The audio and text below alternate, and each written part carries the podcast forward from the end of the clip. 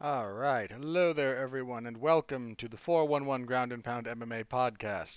We are your weekly look into the wide, wacky, wonderful world of mixed martial arts. My name is Robert Winfrey, and I am your host, as pretty much always. Not always going backwards in time, but for a long time. Now, you go back far enough, I don't... You know, those shows might actually be lost to the digital void, now that I think about it. Eh, neither here nor there. Tonight on the show, last night, U F C two seventy-eight emanated from about an hour north of where I currently sit. And, whew, uh, there's some stuff coming out of that we got to talk about. The main event, main event's probably going to take a, the bulk of the time, but I have to point and laugh at a lot of other, other fighters on that card, too, because, uh, we'll get to it. Um... You know, you know, let me just say this at the top, and I'll get to fighters in particular. Um, I don't. I think there were a lot of fighters who did not respect the altitude here. Like you, you know, you say you're fighting in Mexico City, everybody knows like that's in the clouds. That's ridiculously high. You say Denver, everyone knows. Oh wow, it's a whole mile above sea level. Gotta get prepared for that. Salt Lake's not that much lower than Denver. Uh. It's it's like right around five thousand feet. I um I think I technically live a little bit more elevated than Salt Lake, and I, I used to live actually higher than Denver. I, given where I lived specifically, it was just more like up a mountain. That sounds a lot more interesting than it was actually, but yeah, I, so I I used to live like uh again like higher than Denver technically, but I just I think there were a bunch of guys who didn't respect Uh, the altitude here, and they it showed. It really did show. So we'll get into the all the results of that. Uh, then pretty big weekend for combat sports, believe it or not. Uh, you know, we had uh, the heavyweight boxing, three of the four major heavyweight boxing titles that were decided in a rematch between Oleksandr Usyk and Anthony Joshua, uh, among other things. So we'll touch a little bit on some of the combat sports stuff from just the weekend. And then, yeah, just news, because there's some news. Not a tremendous amount, but there is some. All right, before we get into the show proper, as always, please do like, comment, subscribe, share. Sharing's the most important. Uh, written review, star rating, whatever you whatever is available to you on the platform that you are using, if you could do that, would help immensely. Because the algorithm doesn't care. We all know this. There's there's nothing to do nothing we can do about it. It is what it is. I mean, especially if we're talking like YouTube. The YouTube algorithm's been a self, been like a machine learning entity for like a decade. I mean, even the people at YouTube don't understand how the algorithm works anymore, the you know, the mythical algorithm works anymore. So, anything you can do to help the show in that respect is always appreciated. All right, with that out of the way, let's get into it. Your main U F C two seventy-eight. All right. Again, this took place uh, in Salt Lake City, Utah. Again, about an hour from where I live. And before I get into the fights proper, you know, pretty good crowd. And I was watching this from home. I was not able to attend live, but pretty good crowd. Uh, waited a whole fight before we got the woos, which not the not the full-on longest it's been since the woos started in a, at a U F C event, but it's up there. Uh, they did still come out, though, and that just always depresses me. Uh, they treated... Dude, they treated Jose Aldo like a king. Like, when he came out, he got the... I'm not sure if it was... He might have got the biggest ovation for a walkout all night. I mean, by the time, like, Rockhold and uh, Costa were done... And that fight was... We'll talk about the fight in particular. That might have been louder, but Aldo got... People got the biggest pop for the entrance. Uh, not for the end, but, I mean, the ending of... Our main event probably was probably surpassed all of it. uh, nuts. So I just wanted to give you know, so the people from my state a little bit of a shout out there. Good crowd. They were a good crowd. Uh, the the only times they kind of started booing and getting restless, I think it was warranted. Uh, so yeah, solid crowd. Good for them. Dana White after the fact after the fight said, "Yeah, we you would like to come back here." I don't believe him. Um, as a general rule, if you're within driving distance of Vegas, the U F C tries not to do shows in those places. They'd just rather you come to Vegas. And Salt Lake is, eh, you know, it's a few hours. I don't know, was that like four-ish hour drive, give or take? Around three hundred miles. So, yeah, four or five, somewhere in there. I know because, I mean, I've done that drive before. Um, so it's very, it's very doable to drive to Vegas, do stuff in Vegas, drive back in the same day. It's a long day, but it's very doable. So, I mean, I'm sure they'll be back at some point, but we're not, like, we're not going to be a priority for them. So, uh, also apparently the Utah, not the State Athletic Commission, whatever, the Utah Sports Commission. That's it. Sports Authority. Commissioner Authority, I think it's commission. Uh, apparently they're not releasing, you know, purses for, and I just, I don't like that. I'd rather, I'd rather fighter earnings were disclosed as a matter of public record. Uh, so those weren't, but eh. You know, I, I don't work for the, I don't, I do not work for the organization, so I have no say in policy. I just get to express my opinion. Anyway, the main event. Man, I told you guys last week, not going to be surprised if Kamaru Usman loses. I even said there was no way that Leon Edwards could win that would surprise me. Well, I, I said if he just out-wrestled Usman for five rounds, that would surprise me. That didn't happen. If you would... If you had told me that Leon Edwards was going to knock out Kamaru Usman, I would not have been surprised, believe it or not. And Leon Edwards is a very good striker. And Usman, he's been hittable. You know, and Colby Covington wobbled him. I mean, not like badly wobbled him, but he affected him with some of his punches. And Covington's not a very powerful striker. You know, he's a volume guy. So would not have been surprised, you know, for Edwards to get the knockout. Would not, again, that, the fact that he won that way, didn't, not, not even that it was a head kick, that doesn't necessarily surprise me. The totality of circumstances around it, though, made it genuinely shocking. And, and that's, that is not, um, and that's not me walking it back, but that is to say, you know, there's, there's context to these things. You know, if you set, uh, I mean, if we rewind in time to some of the other very dramatic finishes, you know, if you told people Anderson Silva's going to submit Chael Sonnen, no one would have blinked. Like, no one would have thought, like, okay, sure, he can tap him out. If you had told people Chael Sonnen's going to win four and a half rounds, a little more than that, and then get caught in a desperation triangle armbar, and the, like, then they would have said, bull, Sonnen's not going to have that much success. No one would have believed it. Then he did, and I mean, that fight is what it is. So... If you told me Leon Edwards is going to head kick Kamaru Usman, I'd believe you. If you told me that Leon Edwards was going to win the first round, I would have believed you. And he did here. But you could not have told me that he was going to be down three rounds to one going into the fifth. Lose the majority of the fifth round. Pretty badly. Like, we're not talking ten eights here, but comprehensively losing those rounds.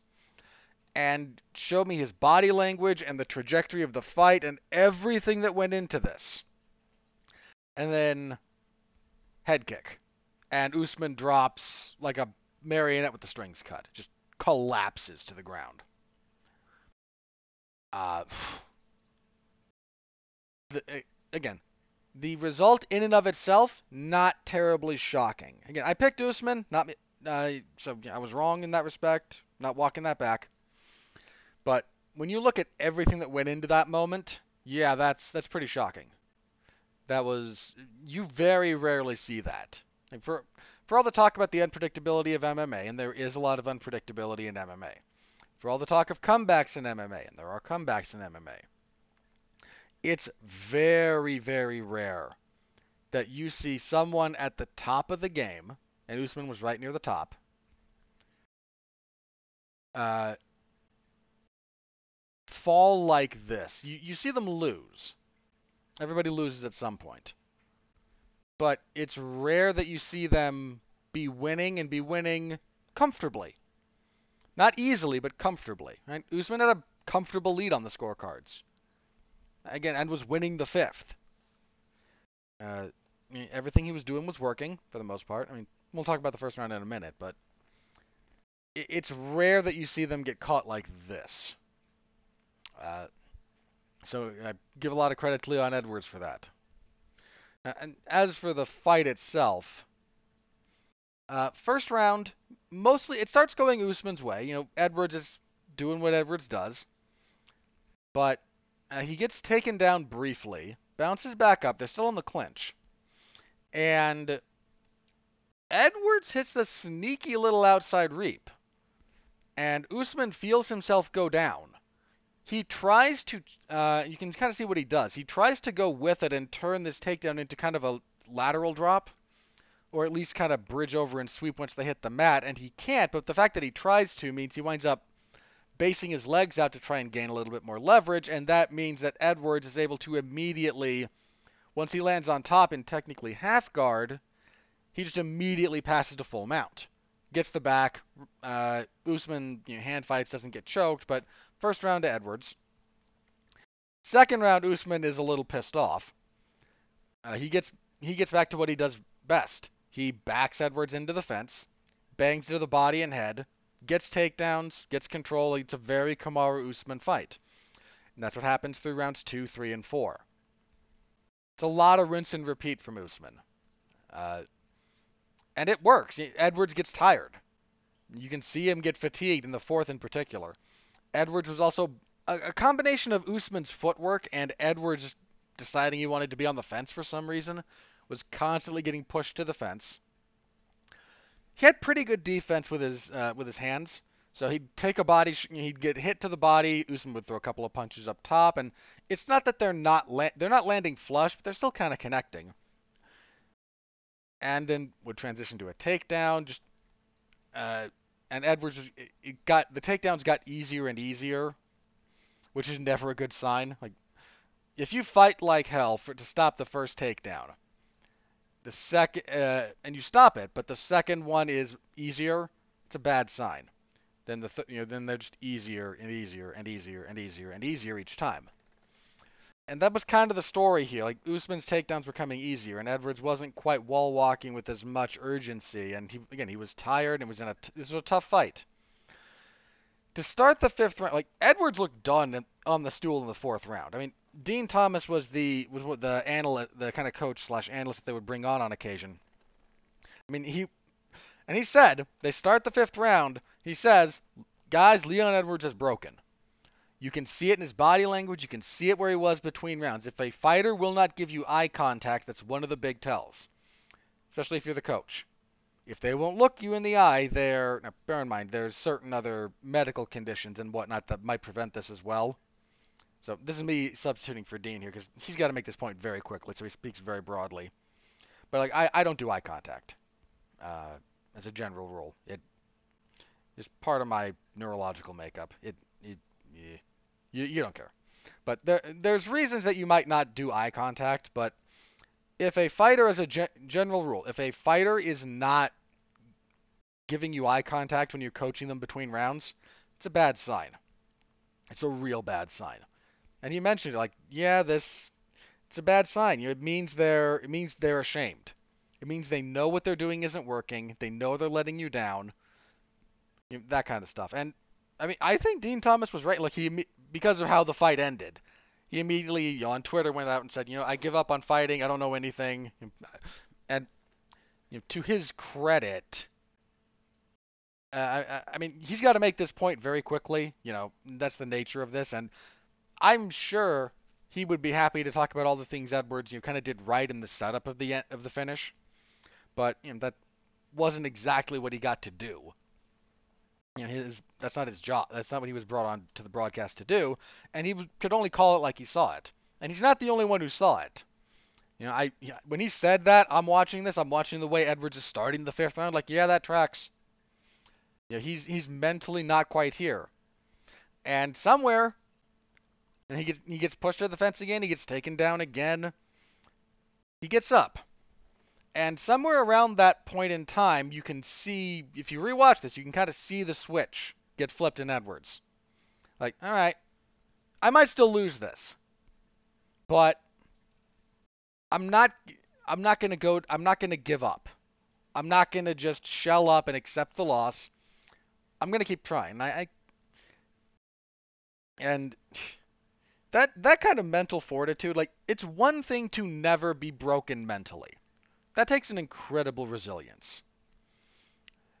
To be broken and to then, in the midst of the fight, regather yourself like that, that is, that's special stuff, man. Again, never being broken in the first place is its own is its own breed of special. I don't mean to discount that, but if you can absorb that, be that down, that dejected. I mean, his coach, one of his coaches, like between rounds four and five, is yelling at him, "Stop feeling sorry for yourself. Get out there and fight." I mean, so when Dean Thomas comes out there and says, "Yeah, the guy looks broken," Uh, Edwards' own coaches were like, "You're in your head about this. You know, you've, you've got another round. You can still do this. Don't beat yourself. Stop feeling sorry for yourself." It's, uh... then, yeah, he, he somehow gathers himself like, all right, I'll take another couple of shots. What the hell? And they're circling in space. I don't know. I don't know what Usman was doing here. Uh, his game, when it was working, was all predicated on pressure. Like, he needed to be the one going forward. Usman off the back foot is not a terribly compelling fighter. Uh, he's that's just not where he excels. And they started circling a little bit in open space, and there's this period of, I don't know, thirty-ish seconds where neither man's doing a whole lot. And uh, Edwards just, all right, shows a little bit of a jab, flashes the cross. He's standing southpaw. Usman, like you're supposed to do, goes to slip what he thinks is a left cross. And he's slipping that. He's orthodox, so he's slipping it to his own right, to the outside of the punch. You can slip to the other direction on a left hand, but standing open stances like that, it, you're just kind of taught, go to the outside. And Edwards follows up this punch that's not really a punch. It's more there to induce a reaction and to kind of obscure the line of sight. Throws a left head kick. That lands pretty darn flush, and we're done.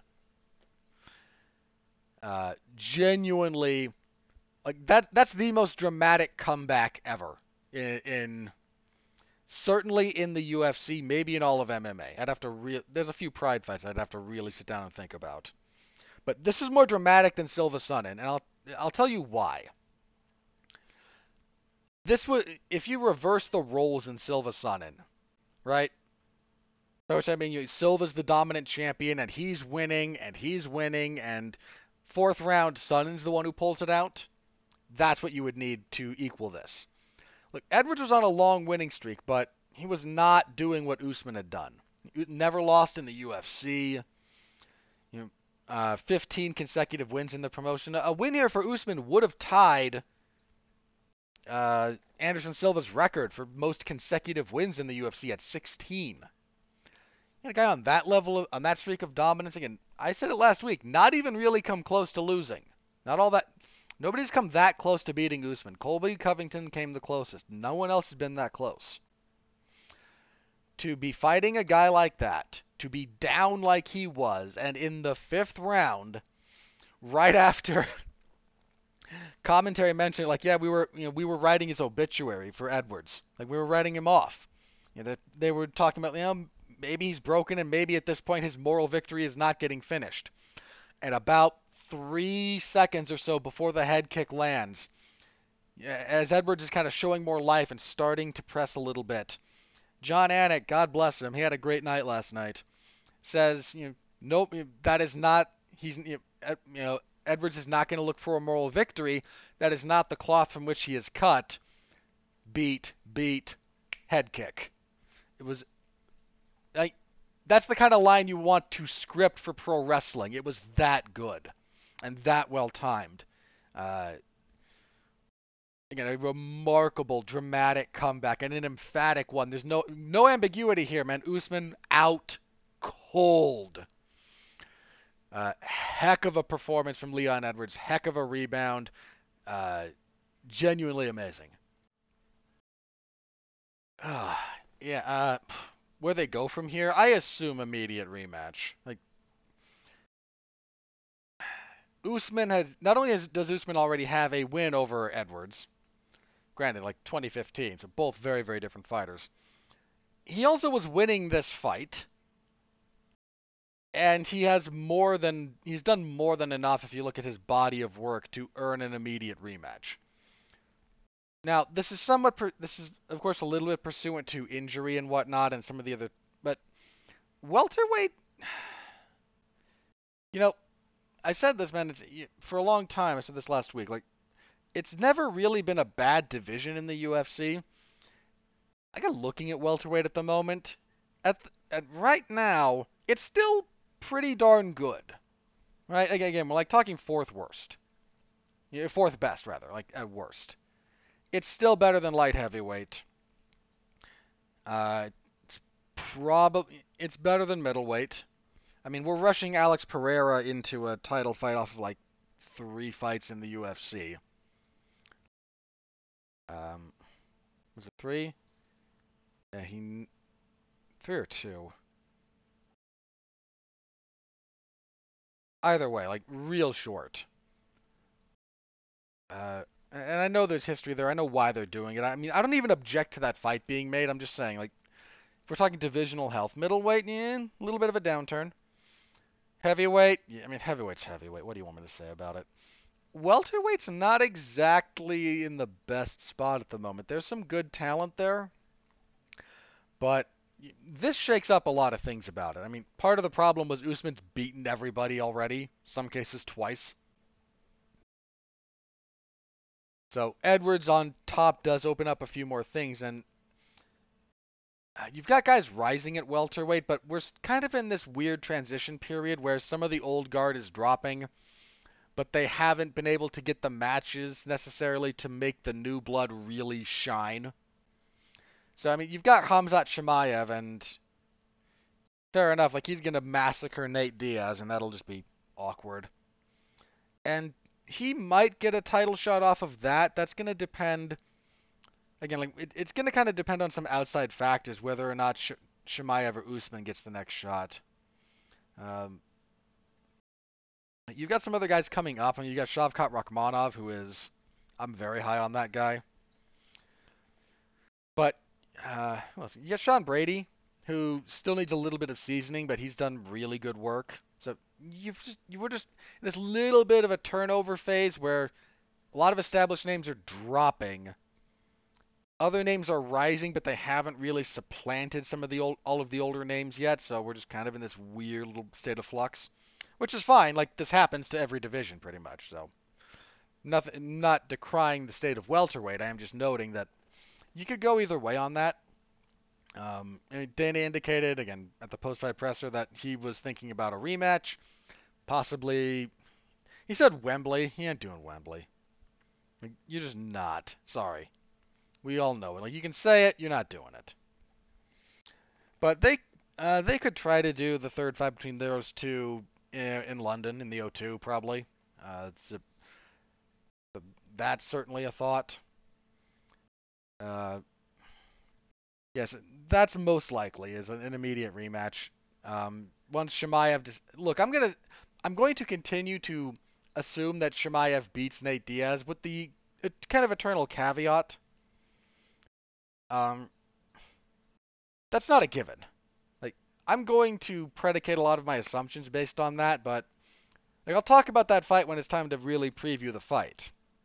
Until then. Uh, I'm just going to assume, I'm going to speak a lot with that assumption in mind. Uh, so Chimaev might be able to make, I mean, he's going to make a case, but he's probably going to be stuck out in the cold for at least the, if Usman had won here, then yeah, Chimaev would have been next, but Usman didn't win, and that complicates things. Um, you know, to Usman's credit, he looked pretty good here. You know, he was doing a lot of the stuff that he always does. He had good pressure, powerful punches. He landed some good punches.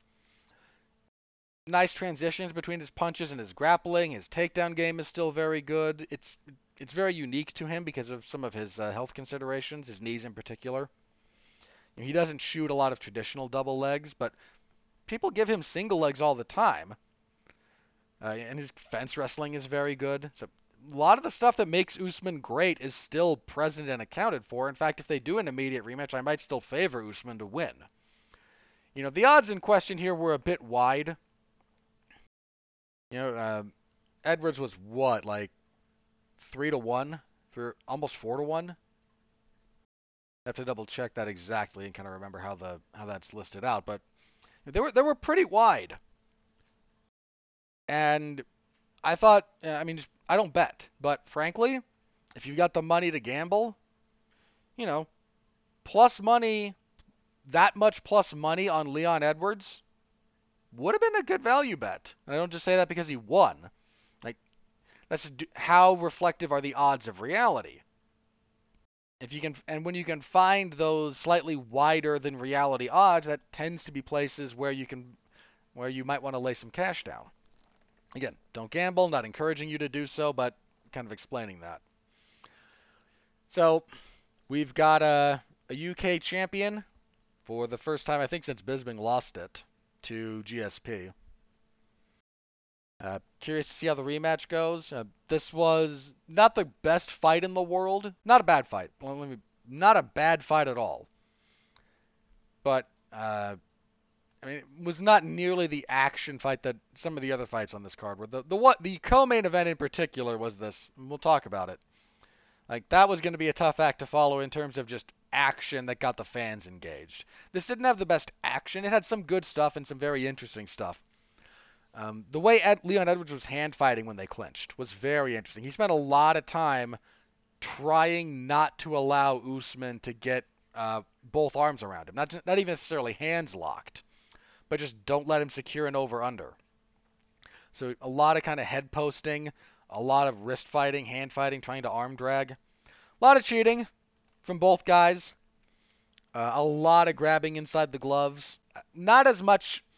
In this case, it was not as deliberate as other times I've seen fighters grab inside the glove, but when you hand fight as much as these guys were hand fighting, it's just kind of inevitable.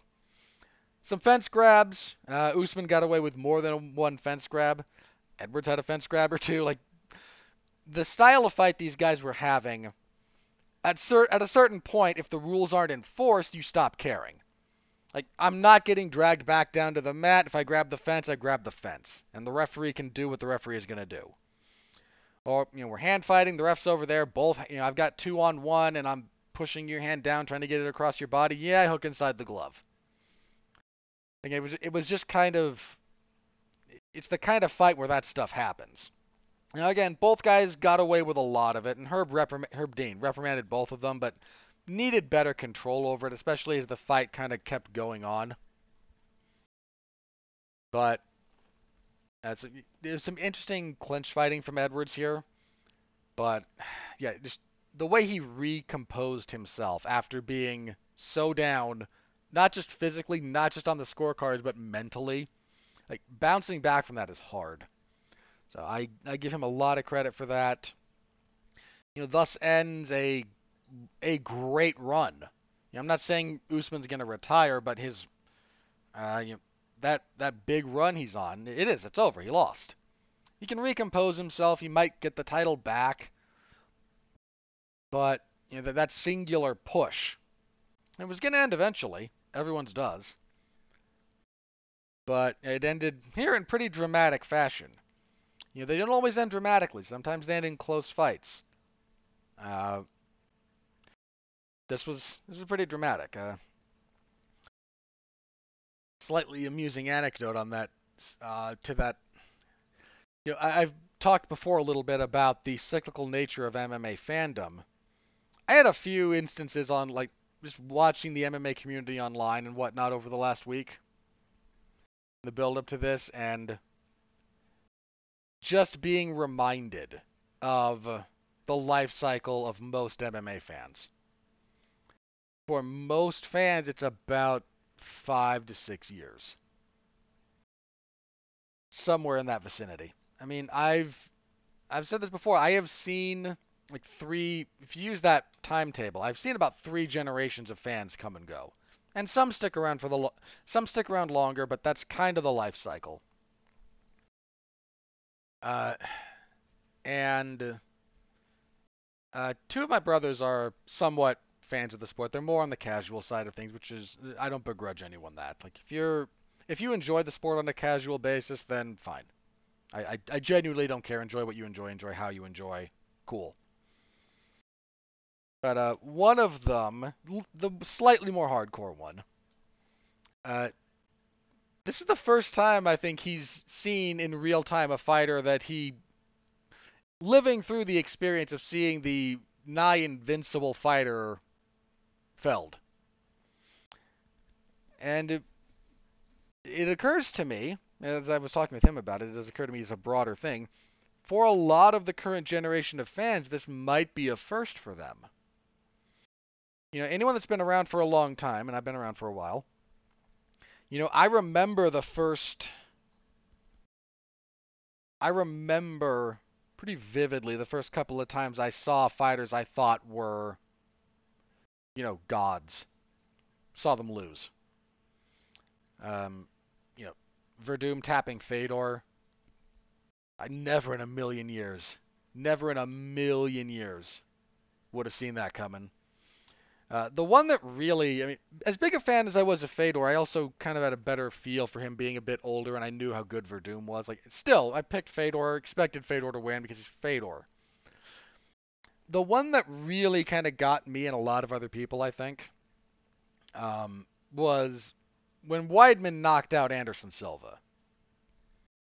Like, it's not that you couldn't see Chris Weidman winning necessarily. I mean, I couldn't. I. I kind of remember this, actually, the preview that we did on, on this podcast for that event. You know, I was asked, uh, Mark Radlich was hosting at this show at the time, I was just a contributor, and Mark said, you know, there are people looking at Weidman like he can do this, and I believe I said, I think there's just a lot of people who put way too much stock into what G S P says about a guy he's trained with. And you know, lo and behold, George Saint Pierre is slightly more knowledgeable about the fight game than I am, who'd have thought. But, I mean, even if you picked Weidman, you never would have thought he was going to knock Anderson out on the feet. Never. Like, he's, that, no. Just no. And then it happened. And I remember that. Like, I vividly remember that. I might have been covering... I don't know I don't know if I was covering the event, but I was watching it. I think Mark was covering it. We kind of were switching uh, events at the time, so... But I, I vividly remember that. And I remember waking up the next morning and going, I had this thought. Oh, the sun came up. Like, there's some, there are things that, especially if you're a fan of this sport, whenever someone is able to become kind of a fixed point in such a chaotic landscape, you, there are some, they, their success becomes tied to, like, the immutable laws of physics. Like, of course Anderson Silva's gonna Anderson Silva's not gonna get knocked out. Or, you know, the sun's gonna rise tomorrow. Well, Anderson got knocked out. And I remember waking up and go, huh, yep, that happened, and the world keeps spinning. You know, the world didn't end. Nothing else changed. It's a similar sensation I've had.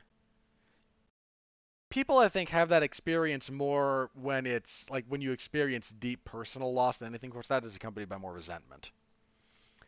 Like, I remember when my uh, my maternal grandfather passed, just driving back home from the funeral, and I'm l- I'm half looking around at the world just going on, like it continues.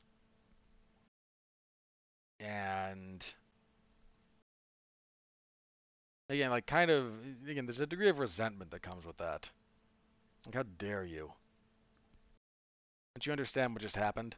And I, I'm not, in, I'm not emotionally invested enough in M M A fighters to have that reaction anymore, ever actually. Like, I, I, I've never had that reaction. I've been annoyed by fighters losing because I have, you know, I'm still a fan, but. Yeah, I've I've never I'm not that emotionally invested anymore, and it's frankly it's better for my my experience with the sport. But there's a lot of people for whom this is their this might be their first time watching. And Usman, again, Usman's a great champion. Jeff Harris ribs me about this on occasion because I think it was Usman's first title defense.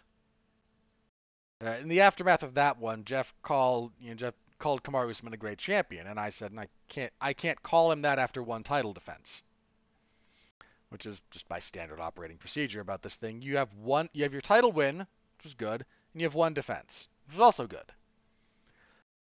But I I can't call you, no one's a great champion after one title defense. Doesn't exist. Uh, you know, now, and I don't just, I don't just say this because he lost, but like two fights ago, Kamaru Usman was a great champion. Like he at that point he had the he was always a great fighter, but you have to have a body of work as champion before you are a great champion. Uh, and he was a great champion, you know, again, like two fights ago. By that point, he'd established himself as genuinely great champion. And now, you know, he might be able to get it back. Um, but we'll have to wait and see. Uh, again, great dramatic finish. Lovely head kick from Edwards. Edwards delivered a great post-fight speech, by the way. Like, that was genuinely a great post-fight speech. So, uh, really dramatic finish. To a, again, a solid main event. Like that might that that might wind up being your knockout of the year. In fact, for a lot of people, it probably will be. Uh, given the stakes and everything, that, all the intangibles that go into it, I it, I have a hard time imagining a bigger knockout. You might get something a bit more spectacular if we get a really flashy technique or whatnot, but when it's all said and done, like I don't think that you you're gonna be hard pressed to find a knockout that means more under those circumstances than this one did. So, that was your main event. Co-main event. Oh, God. Uh, Paulo Costa defeats Luke Rockhold via unanimous decision, thirty twenty-seven across the boards. This fight. Um, when I say this was like a movie fight, I mean that as both a high compliment to the fan engagement and an insult to all of the technique. These two guys were gassed after the first. I mean, Rockhold in particular, like, Costa was tired. And against any other fighter, he would have looked tired. Against a visibly, like, gassed-out Luke Rockhold, who's bending over, like, when they get time in the fight, he's bending over and putting his hands on his knees. Uh, Rockhold was gassed. But, uh, you know, first round, actually, it's Costa's round. It opens a little bit back and forth. Rockhold's hands actually looked a lot better than he has in a long time. He wasn't quite as bladed in his stance. So he wasn't quite as side on. Uh, his right hook had come up tremendously. He caught Costa with that a few times. His left kicks have always been powerful. He had a really nice kick, actually, um, that it doesn't see a lot of use in M M A. But uh, if you... This especially works if you're open stance. If you throw that rear leg, instead of going to the inside of your opponent's lead leg, you've got to get close for this. But if you can step close and you can throw that rear leg power kick to your opponent's rear leg, that can have some serious consequences. You don't see it a lot in M M A. You don't even see it that much in kickboxing. You do some. It, it, it's hard. Like, it's just hard to do. And it requires a little bit more distance management than most people like, and you can't always get open stances. But uh, there's a lot of, if we're talking kickboxing in particular, who, whatever stand, part of the reason, part, not the only reason, part of the reason so many kickboxers fight in one stance without switching, not only because it's difficult, but your lead leg winds up being conditioned to take abuse. And They only, most kickboxers, again, you see them switch when that lead leg is torn up. And their other leg is not as conditioned. You see that very quickly a lot of the time. So if you can find ways, who was it? Um, I heard somebody talk, uh, Andy Hug, Hoog, Hoog, Switzerland. I think that's more of a long U. I'll, I'll just go with Hug for the moment. Yeah, Andy Hug was actually really good about this if you followed his, uh, some of his kickboxing exploits. Because anytime he got the opportunity, he would step a little bit deep and he would swing his left leg instead of, again, throwing it to the inside of the opponent's lead leg. You throw that power shot all the way around to the front of the thigh of the back leg. And a lot of the guys he fought, their lead leg was conditioned.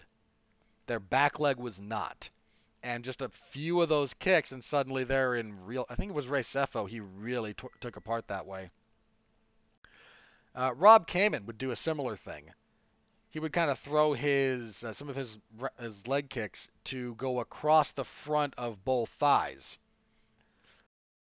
And for the same kind of effect, right? You get the back leg as much as the front, and the back leg's generally not as conditioned to take abuse.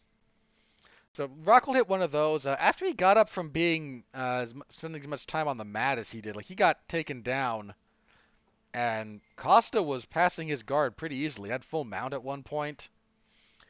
Uh, just really nice grappling from Costa. But when Rockhold got up, he fired off like four body kicks in a row that were just mean. Costa did not like those. He reacted badly.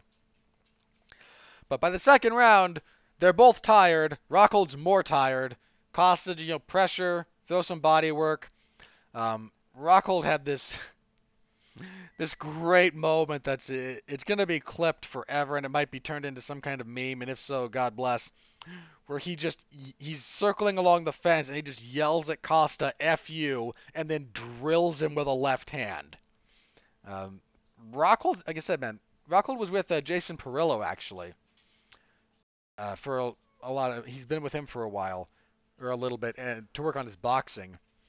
And it paid off, man. If you just look at his hands here, looked re- looked pretty darn good. He landed a bunch of one-twos, just couldn't sustain it, couldn't sustain the offense.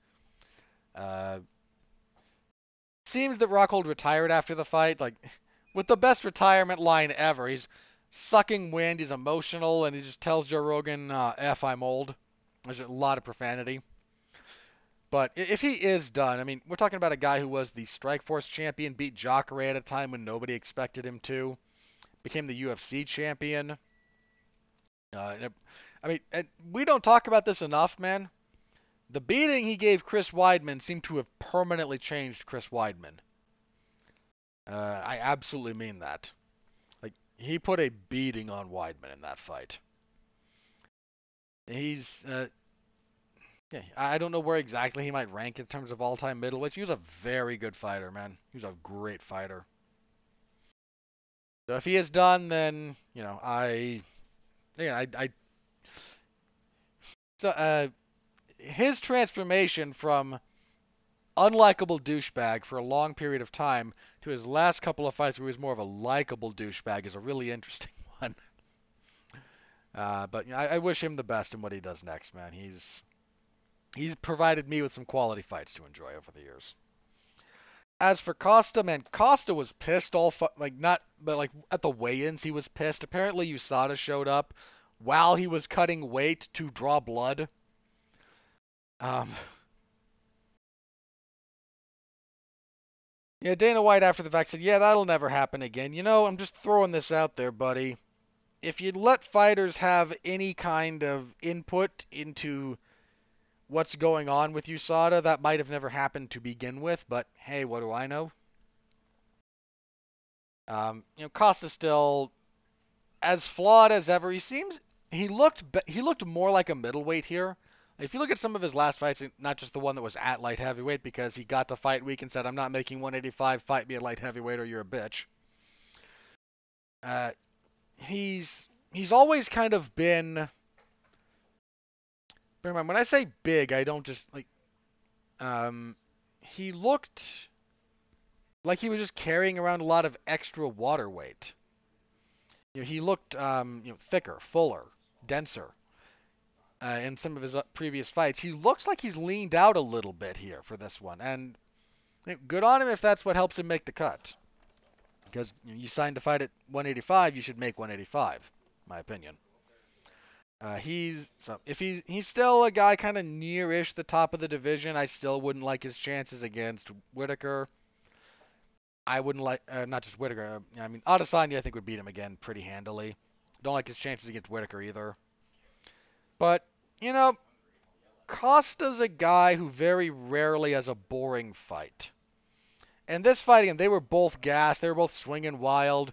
They were cursing at each other. They were talking. It was bloody. Again, this was a movie fight. Not only in the sense that the crowd cared and was involved in the emotional ebbs and flows, but in the sense that you, if you know anything about fighting, you look at the technique and go, wow, that's not good. And there was a lot of that here. So, uh, yeah, Costa t- is still kind of, you know, a somewhat relevant player at middleweight. At the top of middleweight. He's a, he's a relevant player in the division. He's a, and then we're talking, like, at the top. He's somewhat relevant. So, we'll see where he goes from here next. We got a, we got some stuff at middleweight that needs to shake out, but uh, we'll see what happens there.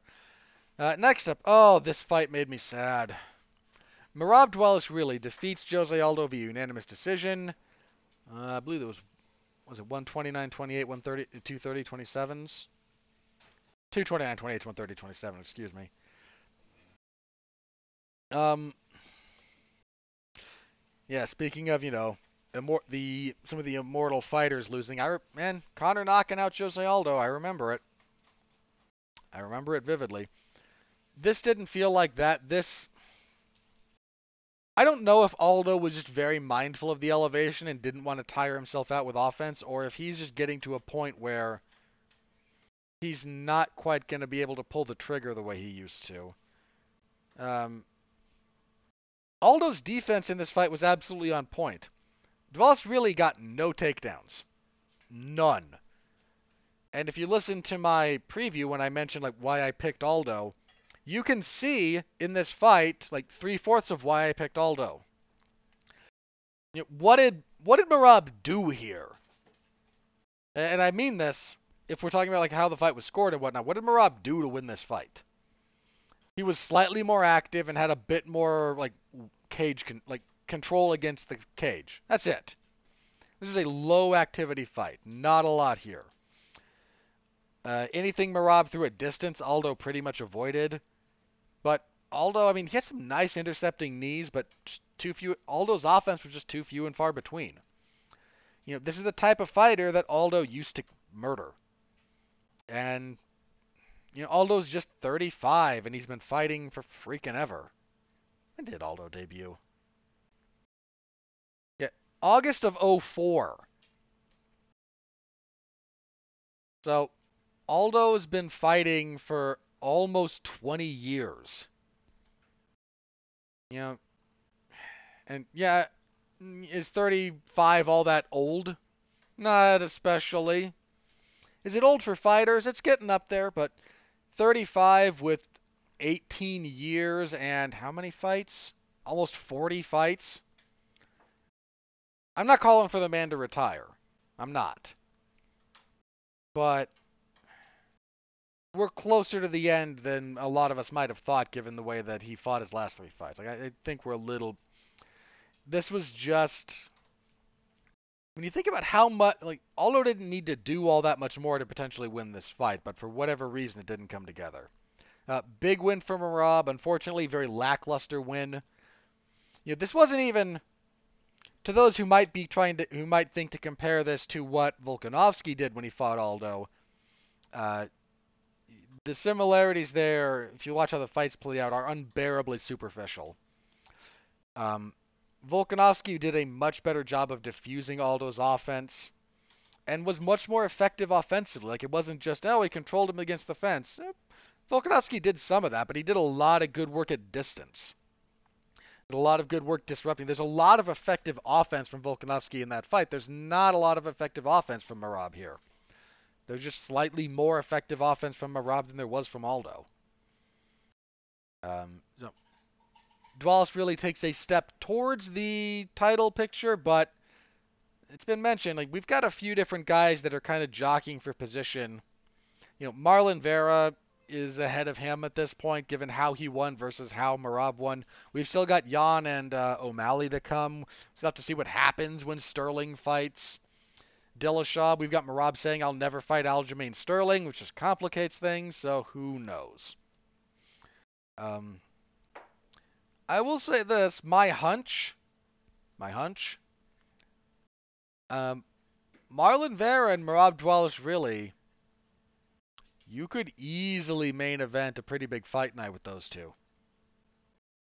And I think that should be a five-round fight.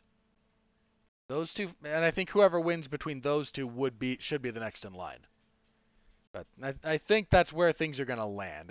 We got other fights to see how they play out, but that's my hunch. So, sucks to see Aldo lose like this. Um, but, yeah, he got... Dude, he got a big reception, Aldo. I told the man, he got the loudest pop for his entrance of anyone all night, from what I could tell. So, not a great fight, though.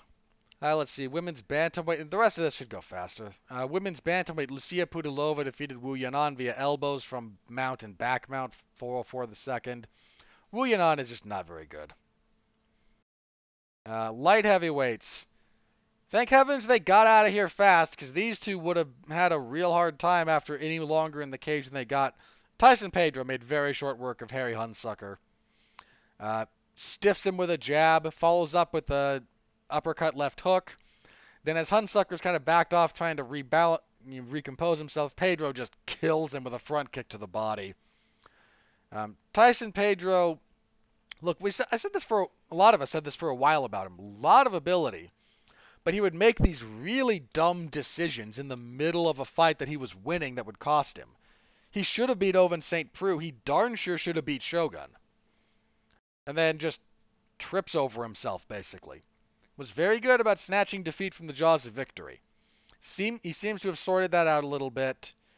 Uh, he he you know, was pretty emotional for him. He said this was the first time he's fought in front of fans in a while because... His return fight, because he had that really long layoff while he was dealing with, um, I think it was like a shoulder injury. Like, he had a really long layoff. When he fought um, Ike Vill- uh, Villanueva, yeah, that was at the Apex. So, for the first time since he fought Shogun in eighteen, he got to fight in front of fans. And he apparently has family out here, which, uh, not terribly surprising. There's a pretty decently sized Polynesian population here in Utah.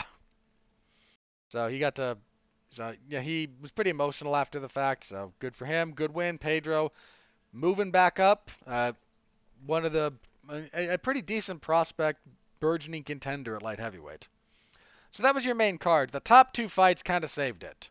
And you had a quick finish from Pedro. Pudilova and Yana and Wu mostly sucked, but at least finished.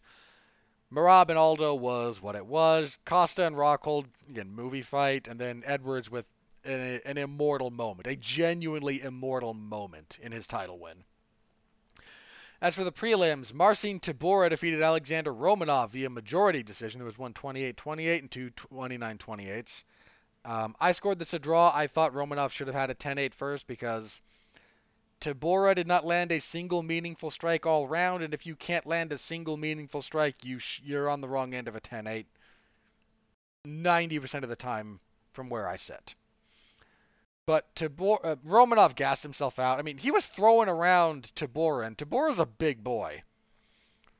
Uh, Romanov has had gas tank troubles in the past, so this wasn't just the elevation. The elevation just exacerbated it. Um... But Tybura, you know, rebounded from a tough first round. He's been there, done that. Won the next two. If you didn't give Romanov a ten eight first, then yeah, Tybura wins. Not a great fight. Um, guys, putting heavyweights at elevation like this is just mean. Please don't do it. And not just to the fighters, it's mean to the fans. Please don't do it. Uh, lightweight, Jared Gordon defeated Leonardo Santos via unanimous decision, thirty twenty-seven across the boards. At, you know, forty-something, Leonardo Santos. Uh, this was a lot of Jared Gordon just kind of walking him down, banging to the body. Uh, n- not a whole lot here to talk about. Oh, God, this fight. Sean Woodson and Luis Saldana fought to a split draw. There was a twenty-nine twenty-seven for each man, and then a twenty-eight twenty-eight. Saldana was deducted a point in the first round when he illegally kneed Sean Woodson in the head. And this is what leads to the wonky scorecards. So, um, ab- baffling decision-making by Saldana here. First round, He cracks Sean Woodson with a right hook. He was southpaw at the time. Yeah, right hook. Woodson throws a jab. Saldana counters. Bat, like drops him. Badly hurts him. And Saldana is so far away. Like, Woodson is almost on the fence. Saldana is so far away back, like, circling toward... Re, like, he got hit with the jab and he was a little bit off balance. Like, he's so far away towards the middle of the cage, he's not even in frame. And then... So we don't actually know what happens. We get a replay after the foul. Like, he's circling back towards the center and he's pointing to the ground and, like, saying, come on. Like, no! Idiot! You've got this guy hurt. You don't call him on like that when he's that hurt. You go finish. But Woodson regains his feet. He's still badly hurt, mind you. And then Saldana drops him with a jab, and he falls bad. Like, if if Saldana does not do what he does in a second, the ref probably stops this fight just based on how Woodson fell from that punch. But he drops him and postures with his hands, hands up like, yeah...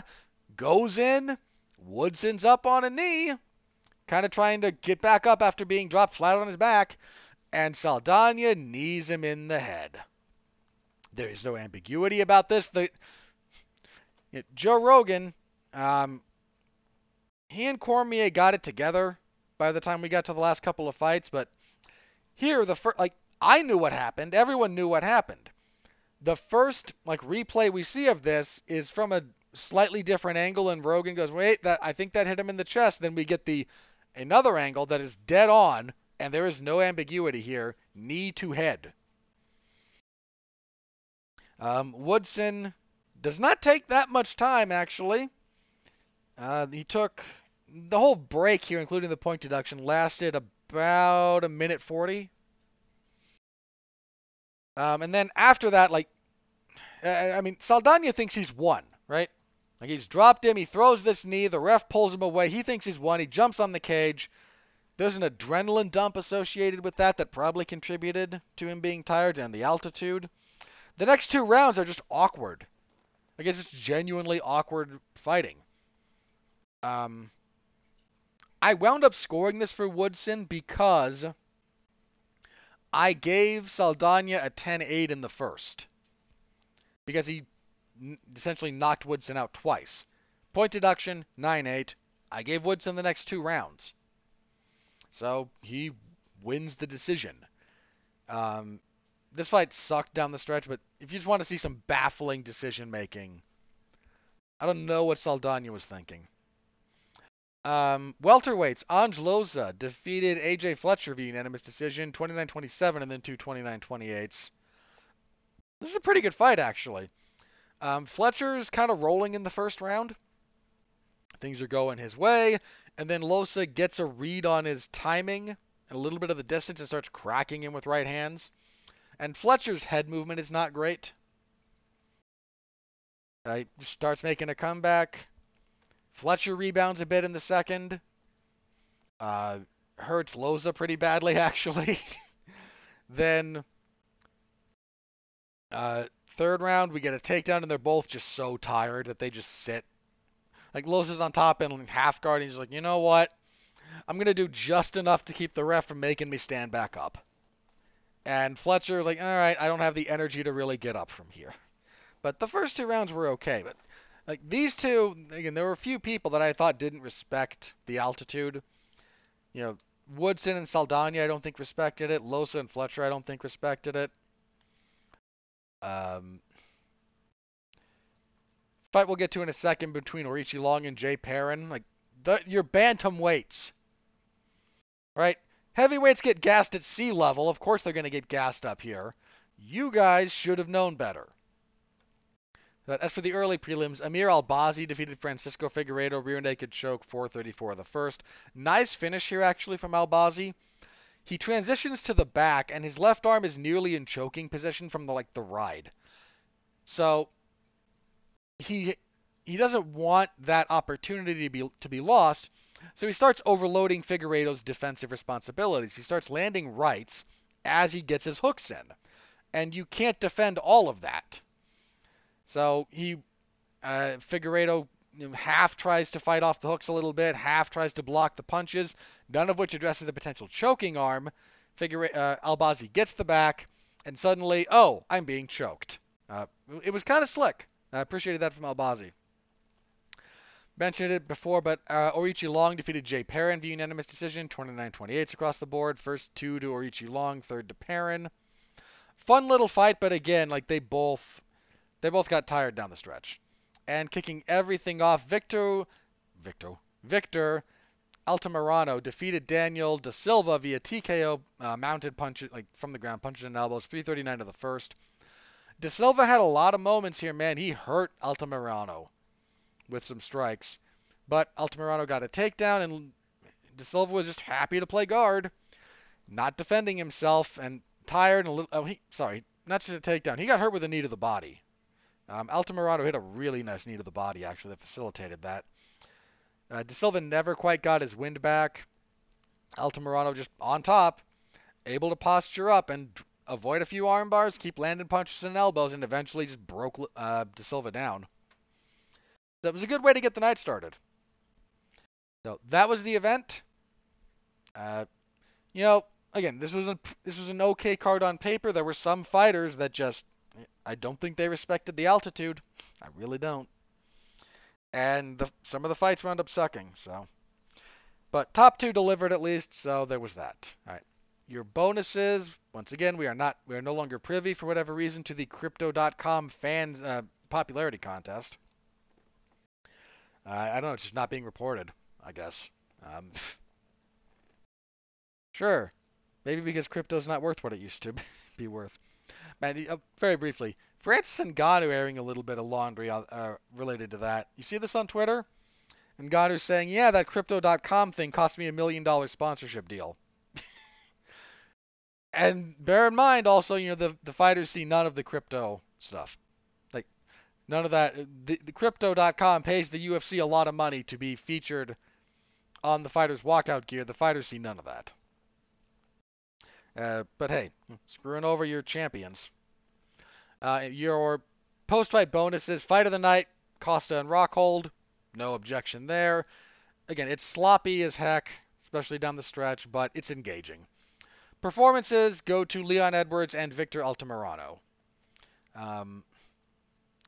I, Pedro got done a little dirty there. Uh, like I, I would have gone with Tyson Pedro because that front kick to the body was nasty over what Altamirano did, but I shouldn't say he got done dirty. Just not what I would have done. But that was the event. That was U F C two seventy-eight, the end of a potential of a you know a truly top tier run in the U F C in terms of the undefeated streak of Kamaru Usman. Uh, new champion. Darn good. So, when it was all said and done, definitely influenced by the way the last two fights played out, uh, I I was okay with this. So, bear in mind, I am well aware that there was stuff on here that was not all that good. I'm very aware of that. But, when it ended, I was okay with it. So... If you want my full report, including my live round-by-round scoring and whatnot, that is in the M M A Zone of four one one mania dot com, so please do check that out. As always, I appreciate it. All right, let's talk a little bit of other combat sports. Uh, let's see. Let's start with A J and Usyk. So we had the rematch between Oleksandr Usyk, who has three of the four major heavyweight belts, and former champion Anthony Joshua. Um, they fought this time in Jeddah, Saudi Arabia, and both made apparently the site fee for both guys right around thirty-five million bucks. Yeah, and you wonder why some M M A fighters are like, "Hey, let me go box." Can't imagine why. Can't imagine why. Um, this was a good fight. It was very, it was similar to their first fight in a lot of respects, but there was a lot of difference in nuance. Um, Joshua got started a lot faster. In fact, I think he won the first round. So Usyk wins this fight by split decision, and screw the judge who gave this to Joshua, by the way. I think it was Glenn Feldman, who had a scorecard of one fifteen, one thirteen for Joshua. I hope you enjoy whatever car they gave you for that scorecard, buddy. That's ridiculous. That is an absolutely ludicrous scorecard. Shame on you. Genuine shame on you. Should not be a, like, even you even get Teddy like Teddy Atlas gets a little bit heated at times, but he rarely will do the never let that guy judge a fight again thing. And even he was like, what? Never let that guy judge a fight.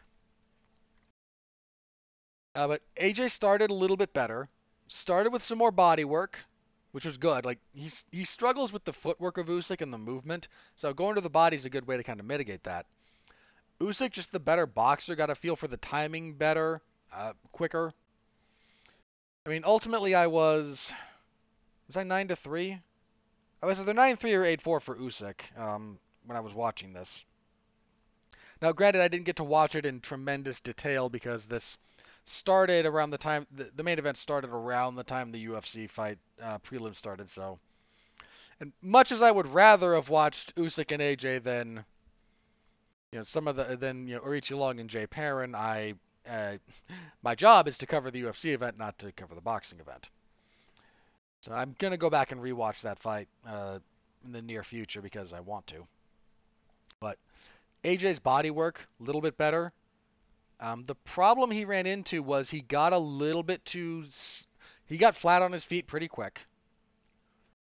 Uh, he still struggles with the movement and timing of Usyk. He heard him.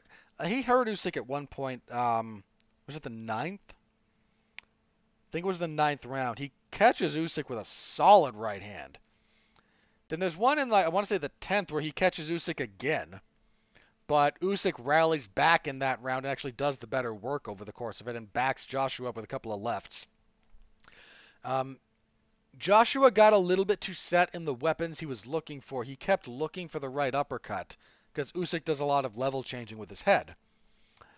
And he just got predictable with it. Um, you know, Usyk's just the better boxer. Uh, so good. I was worried they were going to screw him. I was so worried they were going to screw Usyk out of this one. Uh, thankfully, they didn't. Uh, the right guy won. Um... If you want something genuinely baffling, try listening to uh, Joshua's post-fight promo, which was, yeesh. Don't give that man. This is why, if you're the, this is one of the things they tell you, if you're the reporter, if you're the interviewer, never give up the mic. Do not let the other guy take physical possession of the microphone. A J got a hold of it. Can't let him do it.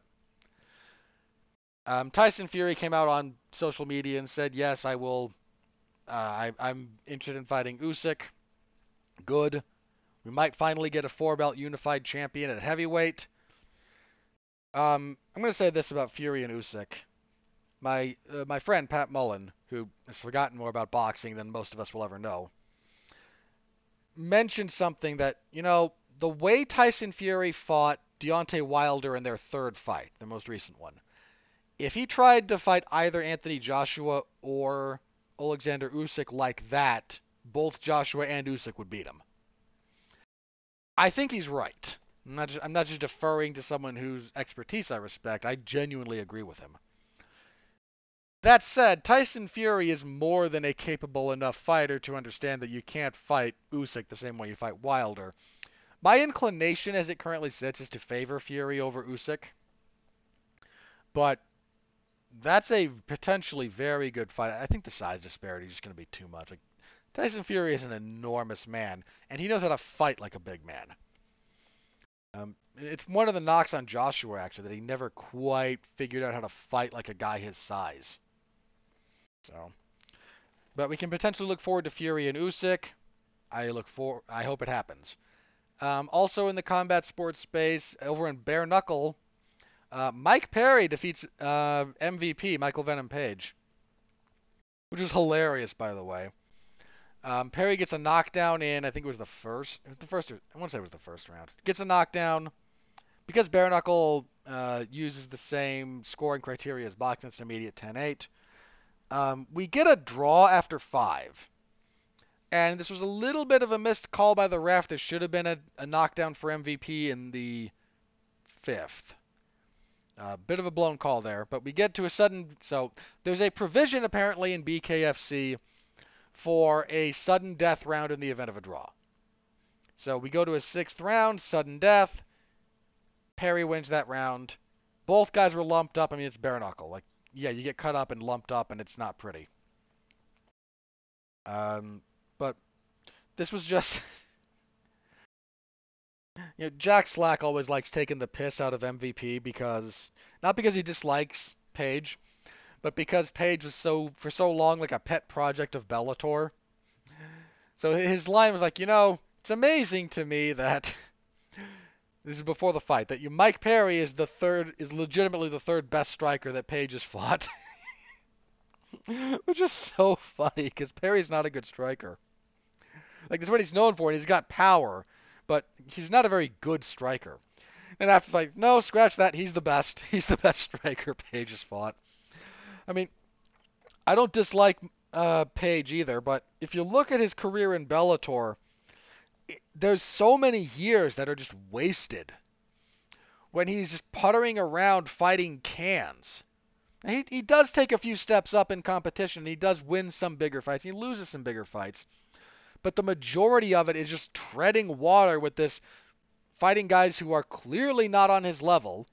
So he can look spectacular, and then they never capitalize on it. He almost never takes a big step up.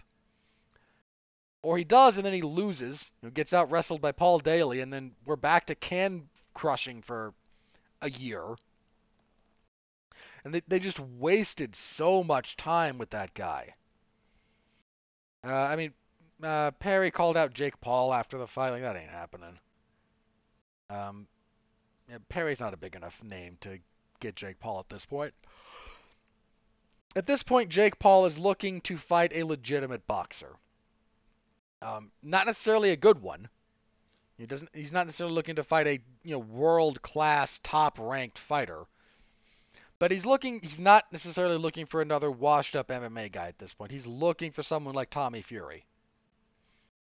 You know, he's looking for a legitimate boxer who is more or less commensurate with his skill level, but is somewhat known. That provide that he should be able to beat.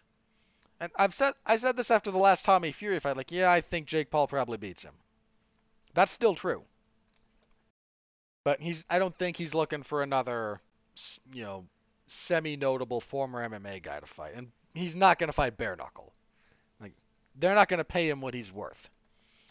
So, but that took place. Um, there were a few other boxing matches that I, I don't, I don't know, I just don't think they need too much discussion here. Uh, the P F L had an event. Uh, the only real notable thing, we're getting another fight between uh, Kayla Harrison and Larissa Pacheco. Another finals between them. Dude, Kayla Harrison's a monster. And she is... It's a little bit clear that she's not terribly happy to be in P F L. Um, for those of you who don't know, when her contract was up, I think earlier this year or last year, um, P F L had matching rights. So if she got a big offer from another group... If they match, and this is how matching rights work. If they, if you, if you get matching rights, like that doesn't mean you have to exceed the offer. You have to meet it, and then they stay with you. Well, at least that's how hers worked. So whatever I think was Bellator. Like both the U F C and Bellator were somewhat interested. Um, I believe it was Bellator that made her a, like the more legitimate offer, but it wouldn't like the U F C again. They were interested, but whichever was the bigger offer. She, you then disclose, this is what I was offered, and this is vetted. And then the P F L said, fine, we'll match that, and your your services stay with us. And that's how that works. Like, whether she wants to be there or not, that's how the contract worked. I don't know if that's what her current deal now is, if she, but, like, she was looking for bigger fights. In fact, she said after the fight, like, I'm the best, I'm the best female fighter in the world, and if those, if those, uh, was those three Brazilian ladies will get up, will take off their track shoes, they'll find out. Um, referring to Cyborg, Nunes, I forget who the other one is. But, uh, uh, look, she she is almost certainly going to beat Larissa Pacheco again. She's going to win another million dollars. So, you know, good for her, keep padding the bank account. I do, I would like to see her fight a stiffer level of opposition. Uh, and I, I just, at the moment, the P F L just doesn't have it. That, that's just reality. So uh, that's my other stuff from around the world of combat sports for the week. Um, let's move on to news then, shall we? Get a little bit of news here. Um, this one came a little bit of a surprise, but Shane Burgos is now with the P F L. Um, Dana White was not happy about this, by the way. Uh, he was asked about it and said, yeah, we screwed up. Mistakes were made on our end. He's not going into details. Um, and there's a lot of kind of nuance to how these some of these things happen behind the scenes. There could have been any number of things here. But he um, he said, like, the most he was, when asked about it, like he said, you know, he was not shown the respect he deserved. Now, whether that's, you know, he was not happy, Burgos was not happy with some of the tenor of conversation, or purely monetary, like, I'm, I, Burgos is an action fighter. He's, he is appointment viewing. Like, Shane Burgos is appointment viewing fighting. You watch that guy fight. Uh, so he's going to be in P F L for at least one season. He's going to be fighting at lightweight, because feather making featherweight that frequently on that schedule is just not terribly feasible, which understandable. I like his chances. Not a guarantee, mind you, but I like his chances, so we'll keep an eye on that. Uh, let's see, we got some other little bit of matches being made here in news. So let's talk about a couple of events that are starting to take shape. U F C two seventy-nine is a bit of a... It's a bit weird at this point. There are currently...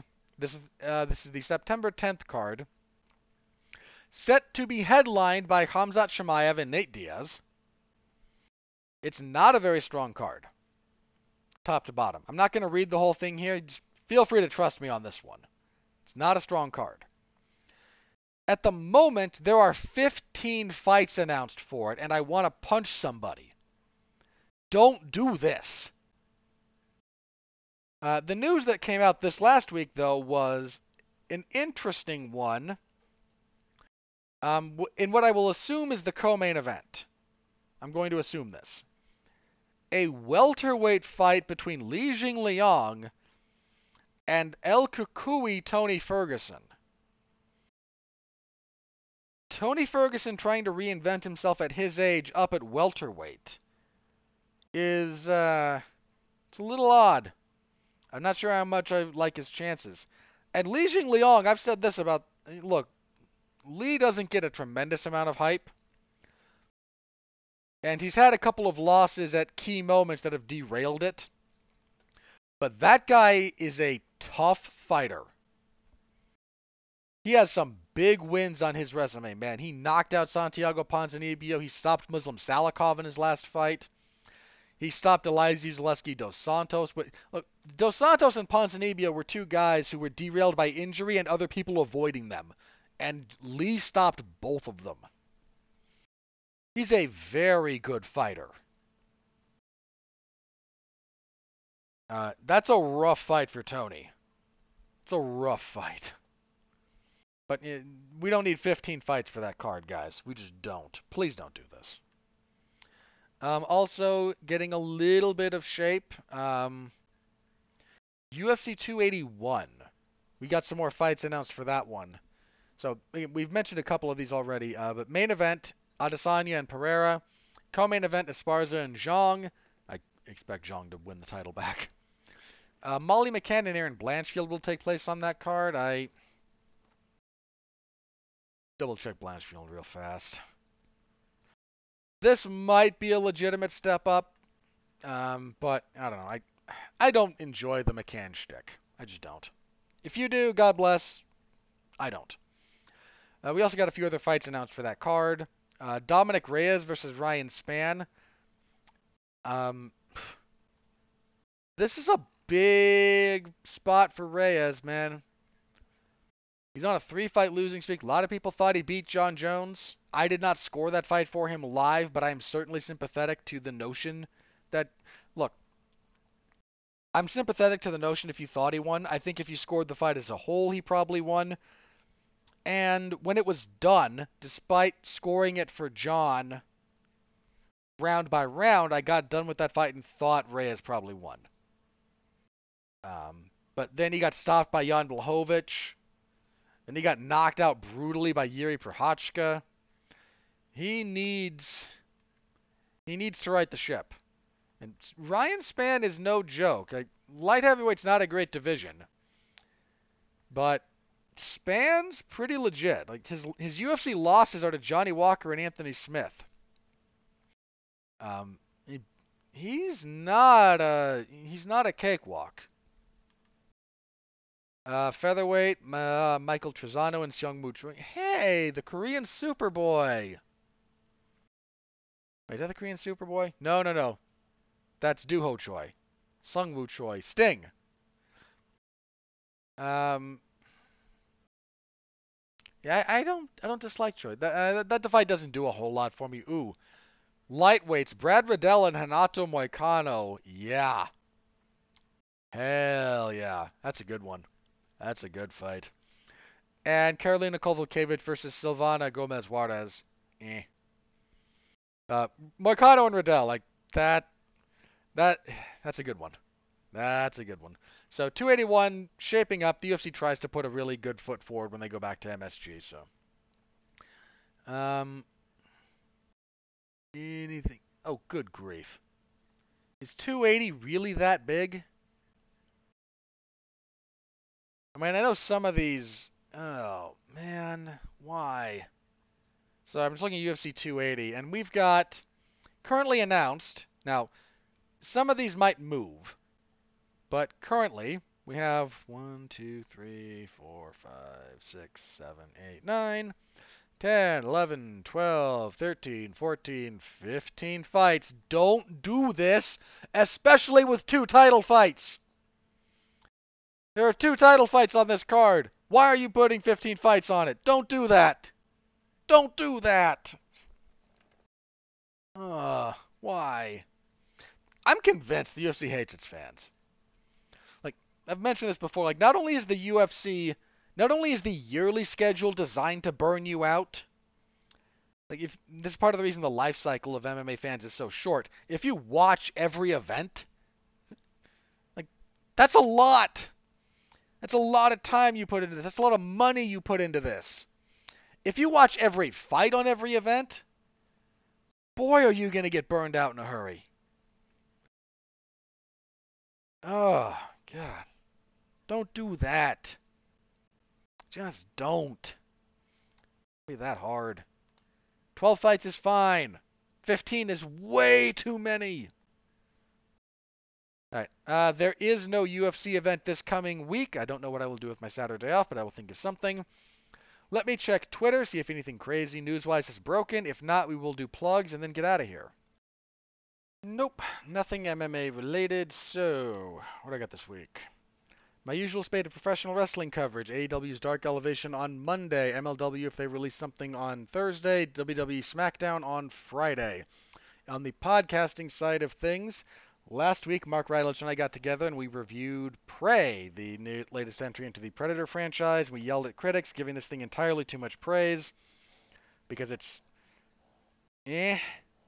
But people praise this like it's the second coming of the Godfather. I... I Uh, I hate film critics. I hate so many of them. They're just not good at their jobs. Uh, this week, Mark and I will talk about the Netflix movie The Gray Man, starring Ryan Gosling and Ana de Armas, because we're trying to make her a thing for some reason, and uh, Chris Evans. Billy Bob Thornton's in there, too. Yeah, so we will review that movie. Uh, I'll give you a preview. It stinks. Did not care for that film. But we'll have a full review of that coming up on Tuesday over on Damn You Hollywood. Wherever you're listening to this, if you search Damn You Hollywood, you will probably find my movie review podcast. So be on the lookout for that if you're so inclined. Next week, we will be back here. No U F C event to review. However, we will be previewing the U F C's debut in France. This is the September third card. Headlined by Cyril Gane and Tai Tuivasa. Also Robert Whittaker, Marvin Vettori. Alessio Di Chirico versus Roman Kopylov. How's that card looking, by the way? Let me just take a quick look at it. Charles Jourdan and Nathaniel Wood's a good fight. Um, Nasruddin Imavov I'm a little bit high on. He fights Joaquin Buckley. It's a lot of the European contingent. Not exclusively, but a lot of it. Uh, that's not a bad card. You know, your top two fights are pretty darn good, actually. Got into Ivasa, Whitaker, Vettori. Those are perfectly good fights. So, we will preview that next week. See if anything's changed between now and then. Uh, we'll find out. Until then, as always, I thank you very much for listening. Stay safe out there and continue to be well, be safe, and behave.